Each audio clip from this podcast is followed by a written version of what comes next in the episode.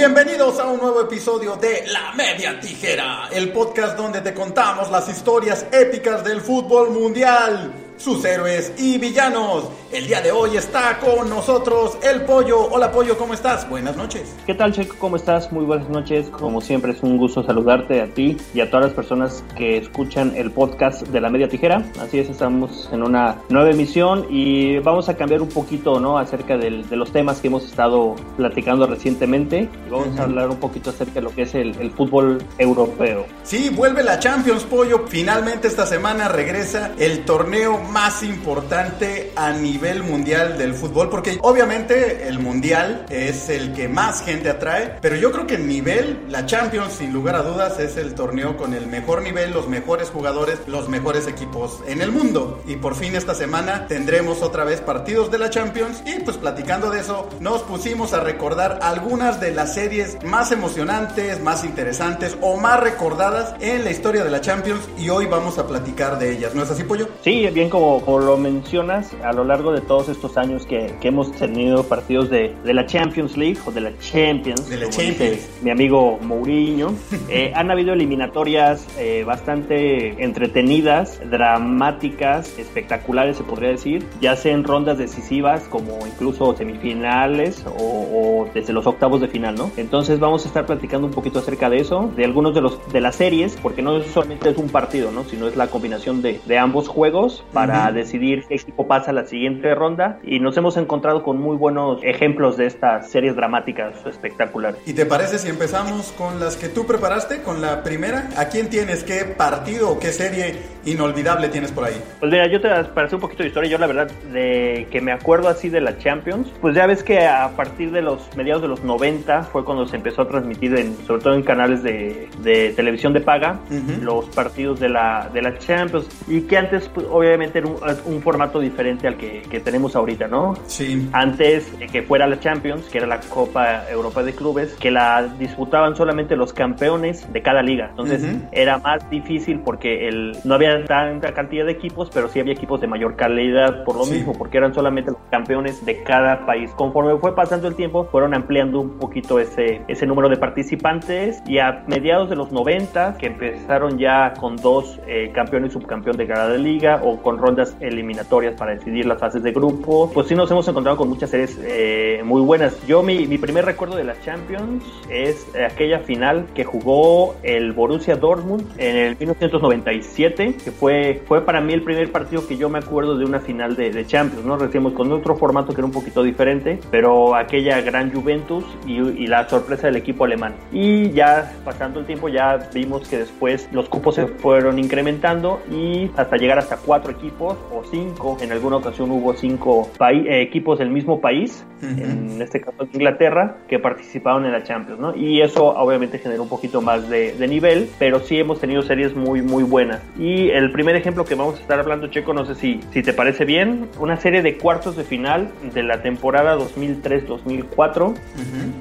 Se enfrentaron el Milan contra el Deportivo La Coruña. aquel Deportivo que le llamaban el Super Depor, ¿no? Quizá, el, quizá el mejor, el, mejor, la mejor generación que ha tenido el Deportivo La Coruña y que era, era un equipazo y sorprendió a Europa, sí. Tuvo una muy buena temporada en, la, en, el año 2000 que fueron campeones de la Liga Española y eso les permitió hacerse de más recursos y armar equipos más competitivos. Y eh, se enfrentaban en, en serie de cuartos de final al Milán, un Milán espectacular. Aquellos jugadores de Milán, para comentar un poquito, pues tenía a Kaká, tenía a Andrea Pirlo, tenía a Dida el portero, tenía a Cafú, Paolo Maldini, Andrei Shevchenko, eh, era un equipazo el, de, el del Milán. Y en el Deportivo había jugadores pues no tan llamativos, pero sí, sí de muy buen nivel en ese momento como Walter Pandiani, el, uruguayo, estaba Juan Carlos Valerón, jugador español, eh, Diego Tristán, un goleador también, paso por incluso por selección española, el brasileño Yalmiña, que fue también mucho, mucho tiempo parte del, del, Deportivo. Y esta serie inició primero en la cancha de Milán de San Siro. El resultado fue 4 a 1 a favor del Milán. Por una serie que eh, todo el mundo decía que ya estaba decidida. Por lo mismo, por la, la calidad de equipo que, que, era el Milán en aquella época. Y con una ventaja bastante importante, ¿no? Para, para ir al partido de vuelta jugado en el estadio de, del Reazor de La Coruña. Y la sorpresa se empezó a generar desde los primeros minutos. Metió gol el Deportivo La Coruña. Pandiani buscando posición de disparo y gol. Ha marcado Pandiani a los 5 minutos de partido. Eh, antes del descanso ya iban ganando 3-0 el equipo de, La Coruña. ¿no?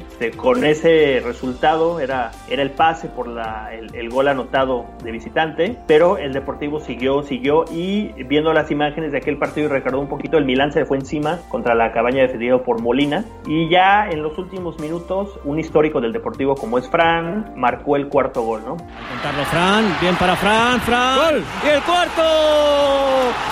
El cuarto para el Deportivo. Lo ha marcado Fran, tocó en un defensor. Apenas había cumplido la media hora de la segunda parte. El cuarto para el Deportivo.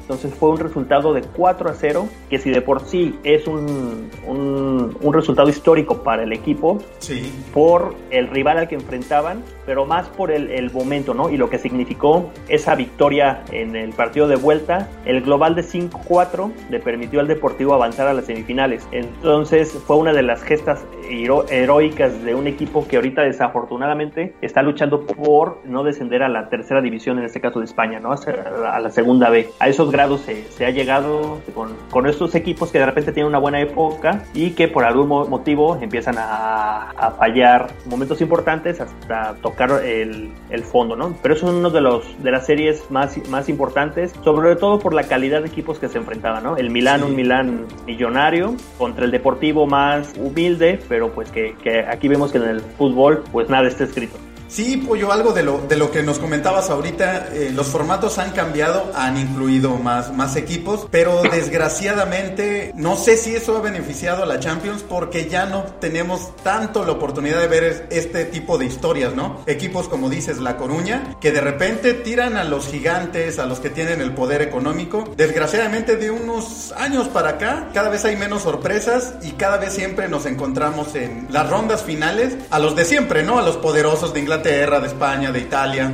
Y es raro que surjan equipos como este, como el, Deportivo La Coruña y el que yo te voy a comentar también de mi primer, primer partido, la primera serie que, que te voy a platicar, que les voy a compartir, que es el, el Villarreal en el año, en, el, en la temporada 2005-2006, que se enfrentó al Arsenal en la semifinal. ¿Y por qué fue importante? Primero por lo que comentas, ¿no? También el Villarreal, pues sabemos que es un equipo de media tabla para arriba, por ahí siempre batallando en, en la Liga Española, pero esta temporada en particular, así como lo hizo el Deportivo La, la Coruña, armaron un muy buen equipo y estaban sorprendiendo a Europa. Entre los jugadores que tenía el Villarreal estaba el portero Barbosa, Arrua Barrena, Forlán, Riquelme y Sorín, que prácticamente este, este tridente de, de jugadores eh, sudamericanos eran los, la, la, sensación del Villarreal. El Guille Franco andaba por ahí también, Marco Sena y todos bajo las órdenes de Manuel Pellegrini, que sí llamó mucho la atención cómo estaba jugando este Villarreal. Vamos a platicar un poquito de cómo fue su camino hasta esta semifinal, hasta este enfrentamiento contra el Arsenal. De entrada estaban en el grupo del Manchester United, del Benfica y de un equipo francés, el Lille, que pues era como el, más débil, pero terminaron en primer lugar de grupo por encima del Manchester United y de hecho no perdieron en la ronda de, de grupos. Después se clasifican, se enfrentan al Rangers de Escocia, empatan 2 a 2 partido de ida, empatan 1 a 1 en casa pero con el gol de visitante pues pasan a la siguiente ronda donde se enfrentaban al Inter de Milán, pierden 2 a 1 el partido de ida y ganan el de vuelta en casa 1 a 0 y otra vez gracias al gol de visitante llegan a la semifinal. El partido de ida lo gana el Arsenal allá en, Inglaterra con gol de Touré al 41 y en el de vuelta el Villarreal se deja ir con todo, pero no contaban con la gran actuación del portero del Arsenal, el alemán James Lehmann, que sacó todo. Por ahí el Guille Franco tuvo dos oportunidades que se le fueron, que hubieran representado, pues de entrada el empate para alargar la serie a tiempos extras, desgraciadamente no los pudo anotar. Y después lo que hizo más dramático este partido y esta serie, le marcan un penal a Glitchy en el último minuto, le hace una falta, empuja a José Mari en un centro que mandan al área, lo empuja por la espalda, marcan el penal y ¿quién más lo iba a cobrar pollo? Juan Román Riquelme, la figura del equipo, se para desde los 11 pasos.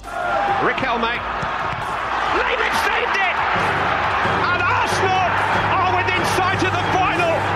Y Lehmann le ataja el penal y adiós, se acabó la temporada histórica del Villarreal que se quedó a eso. Digo, había que meter el, penal, después pues obviamente se iban a ir a, tiempos extras, pero el Villarreal estaba encima, todo, todo parecía que, que el Villarreal podía pasar y lograr una temporada histórica, llegar por primera vez en su historia, porque también hay que mencionar eso, era la primera participación en la historia del Villarreal en la Champions League y mira que llegar a semifinal y estar a nada de, de haber llegado a la final hubiera sido de verdad apoteósico para, para este equipo. El Arsenal sabemos después se enfrentaría al Barcelona y perdería esa final, pero este juego y esta generación del Villarreal, del famoso submarino amarillo, pues ha sido inolvidable. ¿Algún recuerdo o anécdota que tengas de, este, de esta serie, Pollo? No, bien, bien lo comentas, ¿no? Era un equipo eh, sobre todo con la base sudamericana. Eh, Diego Forlán, Riquelme, eh, por ahí estaba José Mari también, delantero español. Eh, bueno, el Guille Franco, que de repente tenía ah, alguna participación. Eh, Juan Pablo Torín, un gran, gran lateral argentino. Y dirigidos por otro entrenador sudamericano, ¿no? Como el ingeniero Pellegrini, que le, le dio ese sello, ¿no? De esa característica de, de un equipo luchón, entregado. Y a lo mejor en momentos de, de, que se les nublaba las ideas futbolísticas, pues esa, esa garra, ese empuje que caracteriza tanto a los futbolistas sudamericanos les permitió eh, avanzar, ganar partidos y en este caso, bueno, histórico, ¿no? El haber llegado a una semifinal de Champions, pues la verdad es, habla, muy bien de aquel equipo de, del Villarreal. Muy bien, ¿y ahora qué, serie tienes tú, Pollo? ¿Con qué partido seguimos? Pues mira, eh, recordando, habiendo tantas series, nos vamos a ir con yo creo que una de las más eh, dramáticas, más recordadas por la gente sin lugar a dudas, por cómo se dio la serie en general. Aquí sí hablamos de que los dos partidos fueron totalmente diferentes, tanto el de ida y luego el de vuelta por el resultado, gran cantidad de goles en ambos partidos, polémica que no podía faltar en, este tipo de series, ¿no? Porque sabemos que a veces cuenta mucho el, funcionamiento, la suerte, sin lugar a dudas, pero también por ahí alguna cuestión arbitral puede decidir, ¿no? Y estamos hablando de aquel, pues ya lejano 2017, digo, no, tan lejano, pero sí, y tres años y como hemos vivido últimamente, pues se nos hace que ya 20. Sí, pero aquella serie que jugaron el Barcelona y el Paris Saint Germain en octavos de final de la temporada 2016-2017, ¿no? Si uno busca en el diccionario la palabra remontada, tiene que aparecer una foto de, este partido, sí, porque fue eso, ¿no? O sea, fue una, una serie bastante dramática, que vamos ahorita nada más a recordarla a detalle, lo entraremos a lo mejor un poquito después, pero poner en contexto, ¿no? Jugaron el primer partido en París, aquel Barcelona dirigido por Luis Enrique, que bueno, sabemos que, que, su base de jugadores pues prácticamente no ha cambiado mucho en los años, ¿no? Eh, obviamente estaba Piqué, estaba Rakitic, el portero Ter Stegen, el Lionel Messi, aquel tridente de la MSN, con, junto con Neymar y con Luis Suárez, ¿no? Entonces, eh, era prácticamente el Barcelona que dominó eh, la escena española y parte de europea, porque realmente no, no, no tuvieron tanta suerte en, competencias europeas con títulos, pero en su liga la, dominaron, ¿no? El partido de ida, no sé si te acuerdas, 4-0, eh, con una gran actuación de, de Ángel Di María en, en, aquel partido, y lo mismo que comentábamos, ¿no? Era prácticamente el trámite que tenía que cubrir el Paris Saint Germain, jugando en Barcelona, que sabemos que, que jugar en el Camp Nou es algo, o debe ser algo bastante complicado, pero la verdad la diferencia de goles permitía que, sí, que, que, no hubiera ningún problema, ¿no? Y más porque el Barcelona no metió gol de visitante y sabemos que en estas instancias ese criterio de gol de visitante pues, pues cuenta doble, ¿no? Y rápidamente el Barcelona se puso adelante, prácticamente en el inicio un gol de Luis Suárez. El Suárez sobre la línea, no, el balón de Rafinha afuera, gol, gol del Barcelona le permitió poner el, partido 1-0. Después, eh, un autogol del defensa francés Kurzawa, que tuvo la mala fortuna de empujar el balón hacia sus propias redes la pelota que llegó. ¡Gol! Del Barcelona. En propia puerta Kurzawa e iniciando el segundo tiempo, el segundo tiempo fue algo eh, para recordar, sobre todo por la polémica, ¿no? Un penal que transforma a Lionel Messi. Eh, en una jugada, analizándola, va eh, Tomás Munier, el jugador belga, en el área, se tropieza él y eh, Neymar va a la carrera y choca con él y cae. Se hizo la polémica y el juez de línea fue el que marcó penal. El árbitro se apoyó del juez de línea y se marcó penal en una jugada que, pues, que fue totalmente incidental, ¿no? Pero bueno. Messi los penales le pegó.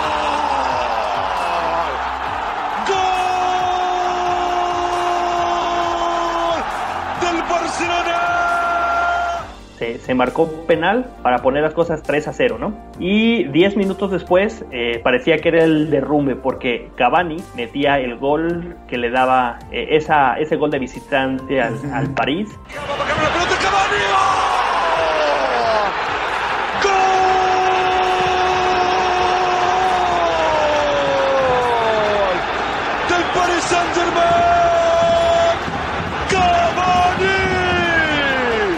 Lo que obligaba al Barcelona a meter tres goles. Para, para poder avanzar necesitaba meter tres goles. Obviamente el Barcelona se fue con todo al ataque. El equipo de Unai Emery, que era entrenador del París, aguantando los embates del equipo culé. Y eh, en el minuto 88, un tiro libre de Neymar pone las cosas 4 a 1. Neymar directo al arco.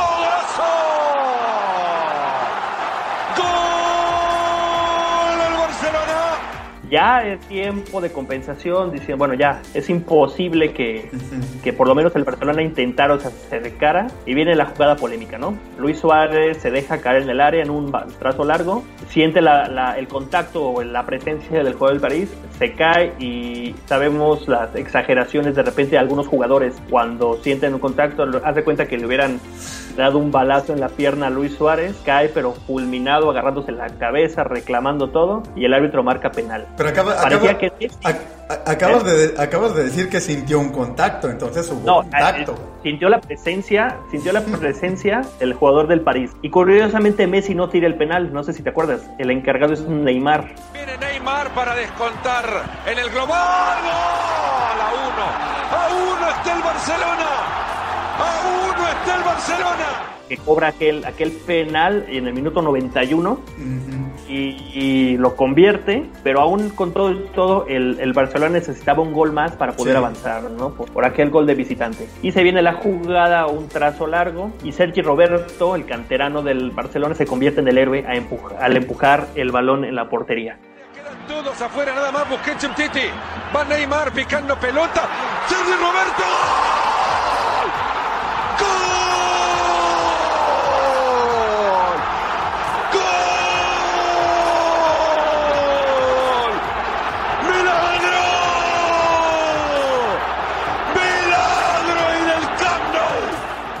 Fue algo para las personas que han de haber estado en ese día en Barcelona, en el estadio, haber sido algo impresionante por el ambiente que se ha de haber sentido. Y ese gol le permitió al Barcelona avanzar hacia la siguiente ronda. Obviamente ese, ese eliminatorio le costó el puesto a, a Unai Emery en el, en el Paris Saint Germain porque era imposible que pudiera darle la vuelta a esa eliminatoria, pero el Barcelona lo logró. Y volvemos a lo mismo, de esas series que quedan marcadas, porque hasta el último instante y sobre todo los últimos minutos en la competición fueron donde donde cayeron tres goles que le permitieron al Barcelona avanzar de ronda. Así es, un partido histórico y como dices, bueno, también con mucha, mucha polémica, pero a final de cuentas, como sea, el Barcelona logró eso que parecía imposible. Esos partidos que pocas veces se dan, que cada, literal, cada segundo cuenta, y en este caso el Barcelona pues lo hizo, lo hizo valer. Vamos a pasar ahora con otro grande de España, el Real Madrid, que en la temporada 2003-2004 en cuartos de final se enfrentó enfrentaba otra vez a un equipo, por así llamarlo, modesto, ¿no? El Mónaco, un equipo importante en Francia, pero a nivel europeo, pues no, no pertenece a la realeza, no es de los grandes de, de Europa. Y también, ahorita que veamos los nombres, tenía buenos jugadores, pero nada que ver con el Real Madrid de los Galácticos. Este era el Madrid de los Galácticos. Casillas, Roberto Carlos, Zidane,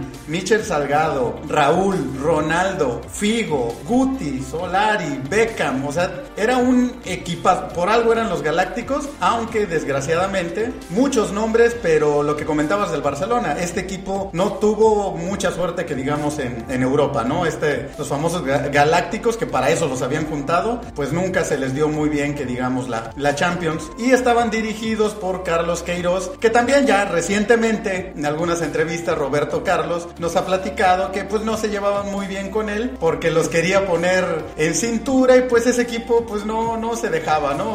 Roberto Carlos ha confesado que a veces terminando los partidos, pues por ejemplo Beckham agarraba su jet privado y se iba a Londres y Ronaldo se iba de fiesta y él, él también salía. Entonces digo, era un equipo con tanta calidad que creo que los mismos jugadores decían pues no nos hace falta entrenar, ¿no? O sea, somos las máximas porque lo eran las máximas figuras del fútbol y pues realmente creo que sí se notó en momentos como el que vamos a platicar ahorita que esa falta de disciplina o de entrega de estos grandes jugadores pues le, le pesó, le pesó en momentos claves al, al Real Madrid, ¿no? El Mónaco por su parte tenía jugadores en la portería estaba Roma, Ebra, Ibarra, Plácil, Juli, Cissé, Morientes y Adebayor. Y, y va a haber un dato muy interesante con Morientes que le pertenecía al Real Madrid. Estaba cedido al, al Mónaco, pero pues su carta era del, del, Real Madrid, dirigidos por el francés Didier Deschamps, que había sido campeón del mundo y compañero de, de Zidane. En la ida, el Mónaco se pone al frente al minuto 43 con gol de Esquilashi. Iniciando el segundo tiempo, el Madrid se pone a chambearle y anota Iván Elguera el minuto 51 el empate. Y de ahí, pues los Galácticos un poco peloteando, un poco pues haciendo lo que sabían hacer. Se van arriba 4 a 1 en el marcador. Zidane mete al 70 el 2 a 1, Figo al 77 el 3 a 1, Ronaldo al 81 ya prácticamente para terminar el 4 a 1 y parecía todo dominado para los Galácticos, pero Morientes al minuto 83 hace el 4 a 2 marcador con el que se van al partido de vuelta en Francia. Aún así parecía un partido bastante cómodo. De hecho, en las imágenes podemos ver que, que los jugadores del Madrid pues salen relajados, salen tranquilos y así inician también el, partido de, vuelta. Vemos desde que cantan el himno de la Champions que el rostro de la mayoría de los jugadores del Madrid pues está relajado y dicen, bueno, esto parece que pues va a ser un trámite más, ¿no? De hecho empiezan ganando con una gran jugada de, Ronaldo que le deja el balón a Raúl frente al portero al minuto 36.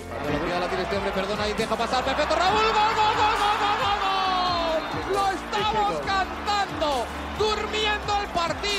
acelerando en el último cuarto de cancha, la calidad del Real Madrid que luce. Raúl hace el 1 a 0, que era el 5 a 2, lo cual ya parecía pues imposible que el Mónaco pudiera dar una remontada. Pero antes de que terminara el primer tiempo al minuto 46, Juli hace el 1 a 1. Enganchó la pelota de volea Juli la dejó fuera de la, del alcance de Iker Casillas. Lástima, estamos ya prácticamente en el descuento. Se van al descanso, arrancando el segundo tiempo al minuto 48. Morientes hace el 2 a 1. Busca el centro de Ebra. Atención a Morientes, remate Morientes, gol. Oh, qué golazo. Qué golazo acaba de marcar Fernando Morientes elevándose por encima de Mejías. Acaba de marcar el segundo, ahora sí que hay peligro. Y al 66 otra vez Juli hace el 3 a 1. Barra contra Roberto Carlos. Se mete dentro del área. El taconazo gol. Juli acaba de marcar el tercero de tacón. El tercero de tacón. El Real Madrid ahora mismo está fuera de las semifinales de la Champions. Se empata el marcador global 5 a 5, pero con los goles de visitante, el Mónaco eliminaba en cuartos de final a los Galácticos del Real Madrid, que hasta ahí llegaron en esa Champions League. Y el Mónaco terminó llegando hasta la final, así que sin lugar a dudas, una de las series más emocionantes que se han vivido en la Champions League y espectacular porque la cantidad de goles y la calidad de los goles y la calidad de los jugadores también, si tienen oportunidad de ver el resumen ahí en, en YouTube, vale la pena. Es, ambos partidos son unos juegazos, muy buenos goles y sin lugar a dudas un triunfo histórico para el Mónaco. Y lo que comentábamos, a partir de ahí, Morientes le pertenecía al Real Madrid. Después de ese partido y de que Morientes, pues con sus goles, tuvo mucho que ver en la eliminación del equipo blanco, ahora cada que prestan a un jugador, cada que lo ceden otro equipo, hay una cláusula de que si se enfrentan en Champions, si pertenece al Real Madrid, no pueden jugar contra ellos, pues para que no les pase lo que les pasó en esta eliminatoria. ¿Algún recuerdo, anécdota que que tengas este juego, Pollo. Tú que eres eh, madridista, no sé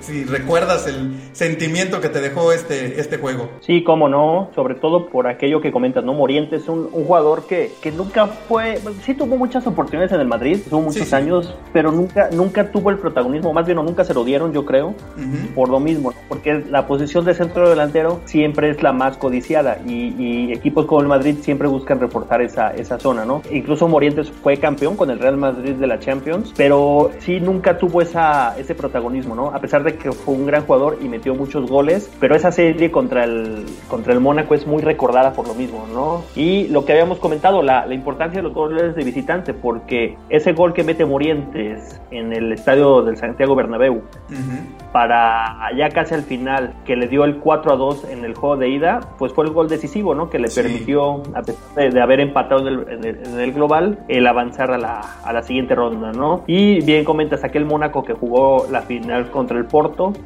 de las finales de los equipos menos eh, esperados que se hayan enfrentado en una, en una final, porque sabemos que de repente hay esas, ¿no? Un equipo chico a lo mejor pueden llegar a la final, o bueno, no chico, pero no, no tan esperado, pero siempre te vas a encontrar con un peso pesado en la, en la final. Y eh, esa, esa serie fue yo creo que también de las finales que ya en alguna ocasión platicaremos de esas finales, pero de las menos esperadas, ¿no? Sí, el, el famoso Porto de, de José Mourinho, que gracias a esa Champions se convirtió en el Special One. Pollo, ¿qué serie tienes ahora? ¿De cuál nos vas a platicar? Precisamente, Checo, volviendo a, platicar del Real Madrid, pero aquí en una edición anterior a la que tú acabas de mencionar, en la temporada 2002-2003, se enfrentaron en los cuartos de final al Manchester United, dos de los equipos más históricos o más ganadores en la historia de la, de la competición, chocaban en esa, en esa instancia. Y precisamente era el inicio, bueno, no el inicio, pero sí la continuidad del proyecto galáctico de Florentino, ¿no? Sabemos que, que primero llegó Luis Figo, después llegó eh, Zinedine Zidane y eh, precisamente en esa temporada llegó Ronaldo después del Mundial del 2002 y que poco a poco iban haciendo ese, ese proyecto que, que Florentino esperaba tener a los mejores jugadores del mundo en un solo equipo. Con Iker Casillas, estaba Roberto Carlos, como lo bien mencionabas. Todavía jugaba Fernando Hierro, el gran capitán en aquella época, jugador de defensa central. Eh, Maquelele, un contención bastante bueno. Y arriba tenía a Figo, a Raúl, a Zidane y a Ronaldo, ¿no? Mientras que el Manchester tenía a jugadores como Fabián Bartés en la portería, mm. tenía a Ferdinand, que en su momento fue el defensor más caro en la historia del, fútbol, tenía a Paul Scholes, aquella base de, la cantera del Manchester United, ¿no? Como Roy Keane, como Bot, estaba David Beckham, eh, estaba Ryan Giggs y su centro delantero era Ruth Van Nistelrooy, ¿no? Aquel holandés también bastante efectivo en el área. Y se enfrentaron en, la, en el juego de ida, el resultado fue 3-1 a favor del equipo de Real Madrid. Decíamos lo mismo, ¿no? Siempre ya con este tipo de ventajas, aunque juegues eh, de visitante, pues siempre llevar esos goles de, ventaja es algo importante. Y con ese resultado viajaron a, la cancha de Manchester. En aquella época ya se estaba cocinando, se estaba mencionando que David Beckham podría pasar al Real Madrid. Incluso eh, en aquel partido de, de vuelta no tiene muy buena aceptación sobre todo porque se especuló que él no quiso jugar ese partido, porque ya estaba arreglado con el Real Madrid, inicia en el banco del equipo de Manchester, pero era, era el, comentario, ¿no? Que él se había negado a, ser parte del equipo eh, titular porque no quería, sobre todo, lesionarse y que se pudiera venir abajo aquella, aquella transacción y considerando el resultado de ida, pues no le daban muchas esperanzas al, cuadro de Manchester, ¿no? Rápidamente Ronaldo, que es, ese día se convirtió, si de por sí siempre ha sido un gran goleador, ese día fue de sus actuaciones más sobresalientes. Metió gol primero el Real Madrid, se fueron adelante 1-0. Ronaldo on the move. It's Ronaldo. Oh, it's a stunner. From one end of the pitch to the other. And Manchester United's job has just got a whole lot tougher. Después eh, empató Ruth Van Nistelrooy, el marcador eh, a uno. Solskjaer and Van Nistelrooy pounces. A lifeline for Manchester United just before half time. Y en cuestión de nueve minutos, primero al 50, mete gol Ronaldo. Roberto Carlos Ronaldo, and that surely now is game over. It's a second for Ronaldo. Otra vez, Iván Elguera, un autogol por parte del defensor del equipo de Madrid. Veron. It's gone in, it's an own goal. Helguera putting that beyond the reach of Casillas. Y cinco minutos después, Ronaldo convierte su hat trick. Ronaldo. Oh, that's sensational. What a goal by Ronaldo, and what a goal to complete the hat trick. Fue aplaudido en aquella, aquella noche de, de Manchester y David Beckham ingresa al partido y rápidamente convierte gol al minuto 71 It's Beckham, and that is magnificent. No time for celebration. y luego a cinco minutos del final un tiro libre mete el segundo. Still he goes on, and has tucked the ball in for Manchester United. Entonces viene, salta del banquillo, mete dos goles, el partido terminó 4 a 3 a favor del Manchester United, pero la serie global la ganó el Madrid 6 a 5. Fue una serie bastante entretenida y sobre todo por aquella polémica, ¿no? Y precisamente días, eh, semanas después, se confirma que David Beckham pasa al Real Madrid. Entonces eh, es recordada porque es la última noche europea de David Beckham con el Manchester United, metiendo dos goles saltando desde el banquillo contra el equipo al que iba a pasar y también los tres goles de Ronaldo, ¿no? Que, que sale de cambio y que es aplaudido por toda la, la afición de Manchester. Así es, Pollo, una serie también muy emocionante entre dos de los gigantes europeos más importantes, también de las generaciones más importantes que han tenido ambos equipos, aunque ellos por lo general siempre tienen muy buenos equipos. Aquella famosa generación del 92, como bien mencionas, que pues jugadores que habían salido de, de las fuerzas básicas del Manchester United y eh, lo que comentabas, la primer generación de galácticos del Real Madrid. Pues vamos a pasar a otro partido, Pollo, y en este eh, quizá nos detengamos un, un poquito en esta serie, porque vamos a hablar de la serie donde viene, aquí sí podríamos decir un partido, porque el partido de ida de esta semifinal entre el Barcelona y el Chelsea de la temporada 2008-2009, pues estuvo bastante, bastante apretado, bastante, no hubo muchas emociones, quedaron 0 a 0. Vamos a recordar que este era el Barcelona de Pep Guardiola, la primera temporada de Pep Guardiola al frente del, del cuadro culé, pero hasta este punto aún no habían ganado nada, pero ya se veía el estilo de juego del de, Barcelona que había impuesto Pep Guardiola, el famoso tiki-taka. Estaban dominando la Liga Española, aunque no la tenían asegurada. El Madrid estaba peleando como siempre ahí el, el título. Y algo que llamó mucho la atención es que el Chelsea había logrado frenar al Barcelona, al Lionel Messi, al tiki-taka, ni más ni menos que en su cancha en el Camp Nou. Los dejaron 0 a 0, no pudieron hacer nada. El juego del Barcelona se vio interrumpido. La verdad es que del, de probablemente el primer equipo que frenó en seco al Barcelona de Pep Guardiola. Se van al partido de, de vuelta en, en, Stamford Bridge, el, el estadio del, del, Chelsea. Y muy pronto en el partido el Chelsea se va arriba en el marcador con un gol de, de 100 al minuto 9. And it's the end! It's a fantastic start for Chelsea! Essien's the man! Chelsea in pole position. Un rebote, no sé si recuerdas esa jugada. Lampard manda un centro, el balón pega en la espalda, me parece que es de Yaya Touré. Y como viene, lo prende 100 y lo mete al ángulo. 1 a 0 se ponía arriba el Chelsea, que seguía dominando al Barcelona. El Barcelona, la verdad es que en este juego no, no, no traía mucho, no podía. El Chelsea supo muy bien cómo anular el famoso tiki-taka de, de Pep Guardiola y de Xavi, Iniesta, Messi y de toda aquella primera generación que estuvo con Pep Guardiola, el Pep Team, con Víctor Valdés, Piqué, Puyol, Dani Alves, eh, Busquets, Eto, Pedro, entre otros, pero en ese partido la verdad es que no, no se veía por dónde. El Chelsea tuvo dominado el juego hasta el minuto 93 cuando se da el famoso Iniestazo. En todo el partido Barcelona no hacía daño, llegaba y disparaba muy lejos de la portería. La verdad es que Peter Cech no tuvo mucho que hacer, pero de repente Messi toma un balón adentro del área estaba rodeado de defensas y con la derecha le pone un pase, un, una diagonal afuera del área a Iniesta. Iniesta sin tomar vuelo así como estaba parado simplemente tira un derechazo y la mete al ángulo izquierdo de la portería de Peter.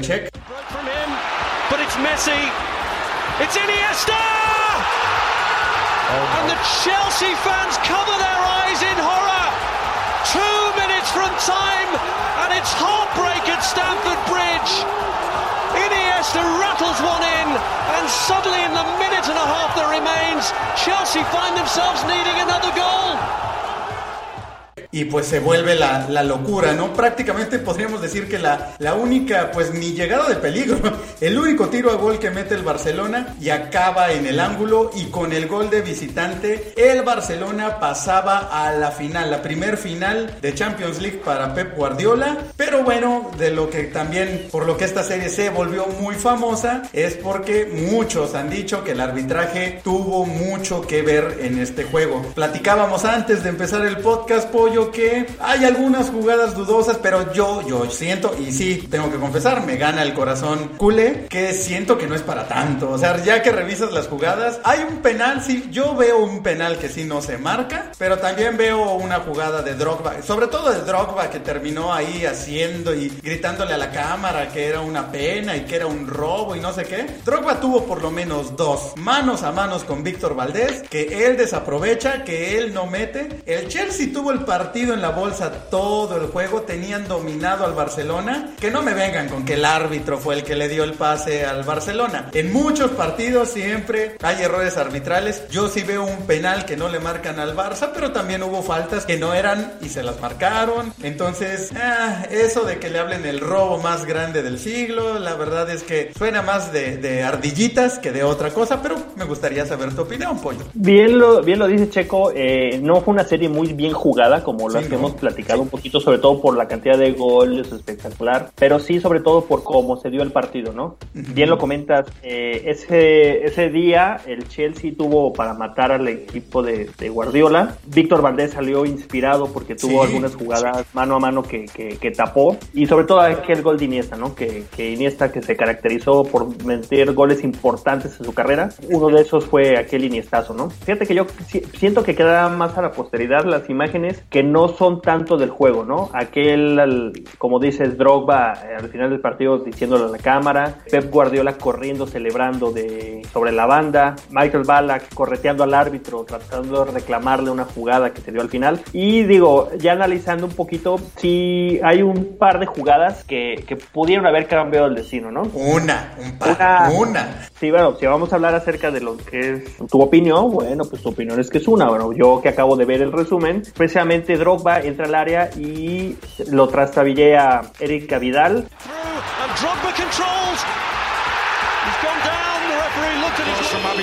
Watch the first one. It's a shut pull. That's there. Then the left leg comes over there and takes Drogba. That's an easy. Cae Drogba, el árbitro no marca la jugada y sí, ahí sí te, como comentas, a partir de ahí Drogba se, se la pasó cayéndose en el partido, ¿no? A cualquier ligero contacto se caía, algunas se las marcaban ah, por el área, otras no, pero eso pues, obviamente eh, sacó de concentración al, al jugador marfileño, ¿no? Que en aquella época pues, era de los mejores centros delanteros de- del fútbol europeo Sí. sí como que se lo, lo sacó un poquito de concentración. Hay después una jugada en el área que también lo, lo jalan, pero pues esa no, no, no se podría considerar que fue una ayuda arbitral, ¿no? Incluso también Drogba, lo que comentábamos de Luis Suárez, ¿no? Se cae como si le hubieran dado un balazo en la pantorrilla y, Sí, sí. y exageran, pero bueno. Y hay un par de jugadas polémicas, una ya lo comentábamos, ¿no? A Nicolás Anelka Ujú. hace un mal control fuerita del área eh, y Gerard Piqué el balón le pega en la mano. Anelka. That handball against Say. But does he move hand to ball? There's a little flick. The arm's up there. And Elka's round him and Sí, Esa sí. es la realidad, el balón le pega en la mano. Sí. Pero el movimiento no es natural, lleva la bra- el brazo muy extendido y obviamente corta la, la trayectoria del balón con la mano. Esa es una jugada que, que no se marcó, que yo te soy sincero, yo ahorita con los tiempos que vivimos de VAR y todo, el árbitro hubiera marcado penal por lo mismo, no, no es un movimiento como defensa, no puedes ir con los brazos abiertos en el área y sobre todo cortar la trayectoria del balón. Te pegue el balón o tú le pegues al balón. Y en el último minuto, igual, una, una jugada polémica donde Samuel Eto'o al tiro del jugador del Chelsea brinca, eh, se voltea con los codos un poco extendidos, el balón le pega en la parte posterior del brazo, se puede decir, porque ni siquiera es en el codo, ¿no? Es como que en la parte del, del, del tríceps. got ahead to it. Ballack has a rattle, a handball appeal, and the referee says no, Ballack's in real trouble. Va a ser un poquito más específico y es en aquella jugada que decíamos, ¿no? Donde Balak se le va al árbitro y lo empieza a corretear y todo. Que a lo mejor esa, eh, sobre todo por la inercia, pues obviamente él se voltea, lo que quieras, ¿no? Esa a lo mejor no es tanto, pero sí dos jugadas que, que pudieron haber cambiado un poquito el, el, destino, ¿no? La realidad es que el Chelsea tuvo para ganar el partido, Barcelona lo, lo pasó la eliminatoria y después se coronaron. Pero sí, sí muchas veces es exagerado, ¿no? Porque es lo que decíamos hace rato ves los videos y los titulares son el mayor robo en la historia del sí. fútbol mundial. No es para tanto, pero sí la gente aún recuerda, ¿no? Y, y, son de esos partidos que la gente aún lo comenta o, o, queda el antecedente, sobre todo por cómo se dio ese, ese partido en Stamford Bridge. Recordemos que después hasta Mourinho lo usó para acusar al, al Barcelona de que siempre le ayudaban en una rueda de, de, prensa años después. Y ahorita que mencionabas eso de las, de las imágenes fuera del, del partido, es cierto, también recuerdo una cuando ya estaban en, en tiempo de compensación, que Guardiola está abrazando a, a Gus Hiddink y están platicando y, y según eh, Guardiola alguna vez llegó a decir que ya le estaba diciendo, oye, pues felicidades y cómo vas a plantear el partido. Ya estaban hablando literal de, de la final pensando que el Chelsea iba a avanzar y unos momentos después cae el, el Iniestazo. Y otro dato que también curioso de ese Iniestazo, nueve meses después de, de aquel partido, en Barcelona subió la tasa de natalidad. Entonces eh, se habla a esos, a esos bebés que nacieron nueve meses después de, de aquella semifinal. Se le conoce en, en, Barcelona, en Cataluña, como la generación Iniesta, porque al parecer pues muchos catalanes salieron a celebrar con la esposa, con la novia o con quien se dejara y pues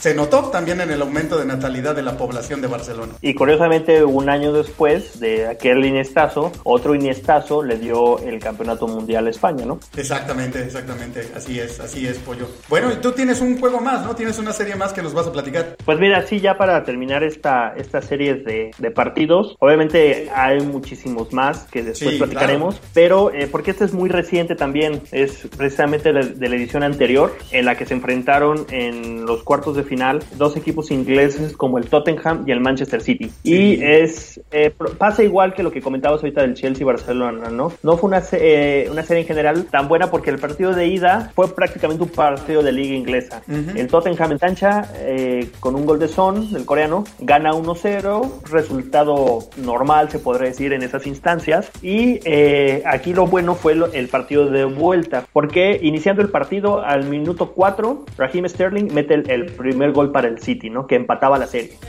Le van a pegar al arco, el disparo, golazo. ¡Gol!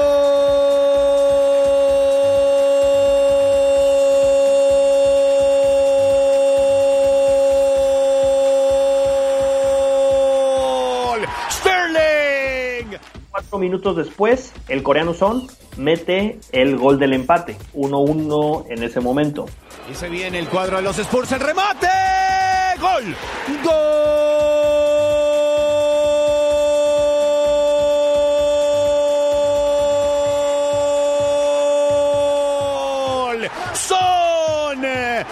Aparece el surcoreano.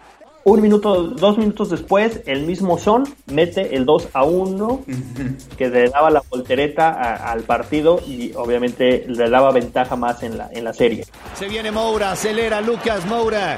Tiene que frenar Eriksen en los linderos del área. Son, Son, Son.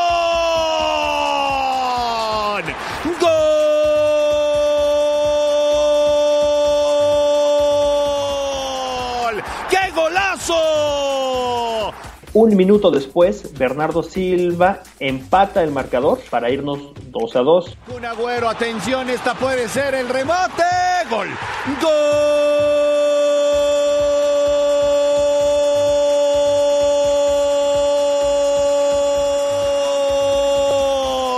Bernardo Silva.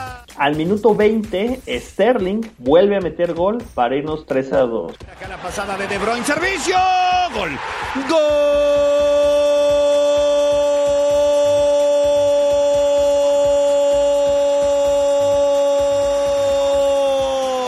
Sterling. En 20 minutos se marcaron 5 goles. Era un partido de ida y vuelta donde las defensas no estaban participando, porque prácticamente cada llegada de, cualquiera de los dos equipos era, era gol. Así es. El Kun Agüero al minuto 59 mete el que parecía que era el gol de la, de la diferencia, ¿no? Porque era el 4 a 2, lo que le daba la ventaja en el marcador global 4 a 3. Y en el minuto 75, Fernando Llorente, jugador español del Tottenham, mete el gol que le da la igualada en el marcador global. Entonces el tiro de esquina. Centro cerrado, cuidado. Gol.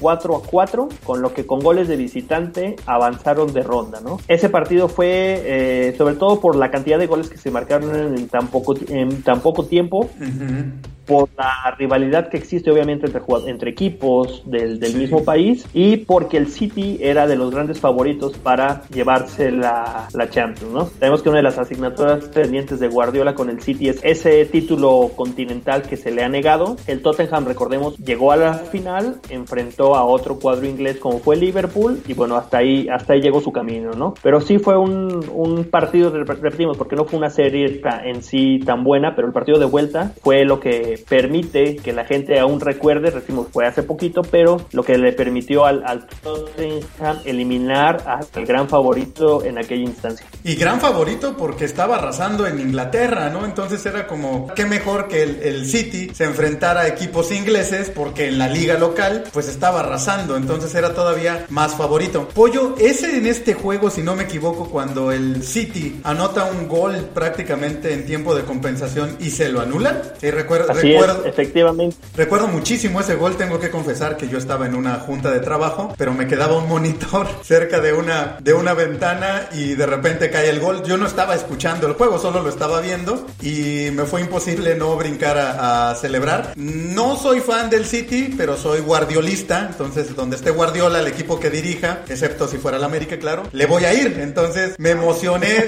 estaba viendo ese partido en una junta de, de trabajo a través de un monitor que se asomaba por ahí una, una ventana me daba la oportunidad de alcanzar a ver un monitor en otra, en otra sala. Y cuando cae ese gol, yo brinco en, en plena junta. Esta puede ser para el Kun. Agüero recorta. Se viene el gol, se viene el gol, gol. ¡Gol!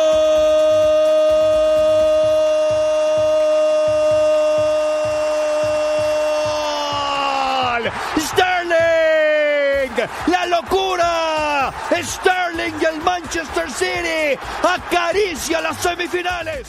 Y después pues tuve que decir, ah, perdón, perdón, no, nada, nada, me, me acordé de algo, ¿no? Y después me entero... se me metió una basurita en el ojo, ¿no? Sí, Porque no, no, y prácticamente porque, bueno, la junta sigue y, y yo salgo de esa junta pensando que el City calificó y después me entero que no, que anulan ese gol, eh, creo que lo revisan en el bar. Posición adelantada. Bueno, la dieron como no goal. Ni la mejor ficción ni el mejor guionista podría superar esta historia. Drama total en la casa del Manchester City. Se marca posición adelantada, me parece justamente por dónde estaba Agüero que vuelve. Agüero está adelantado, pero ¿quién juega la pelota?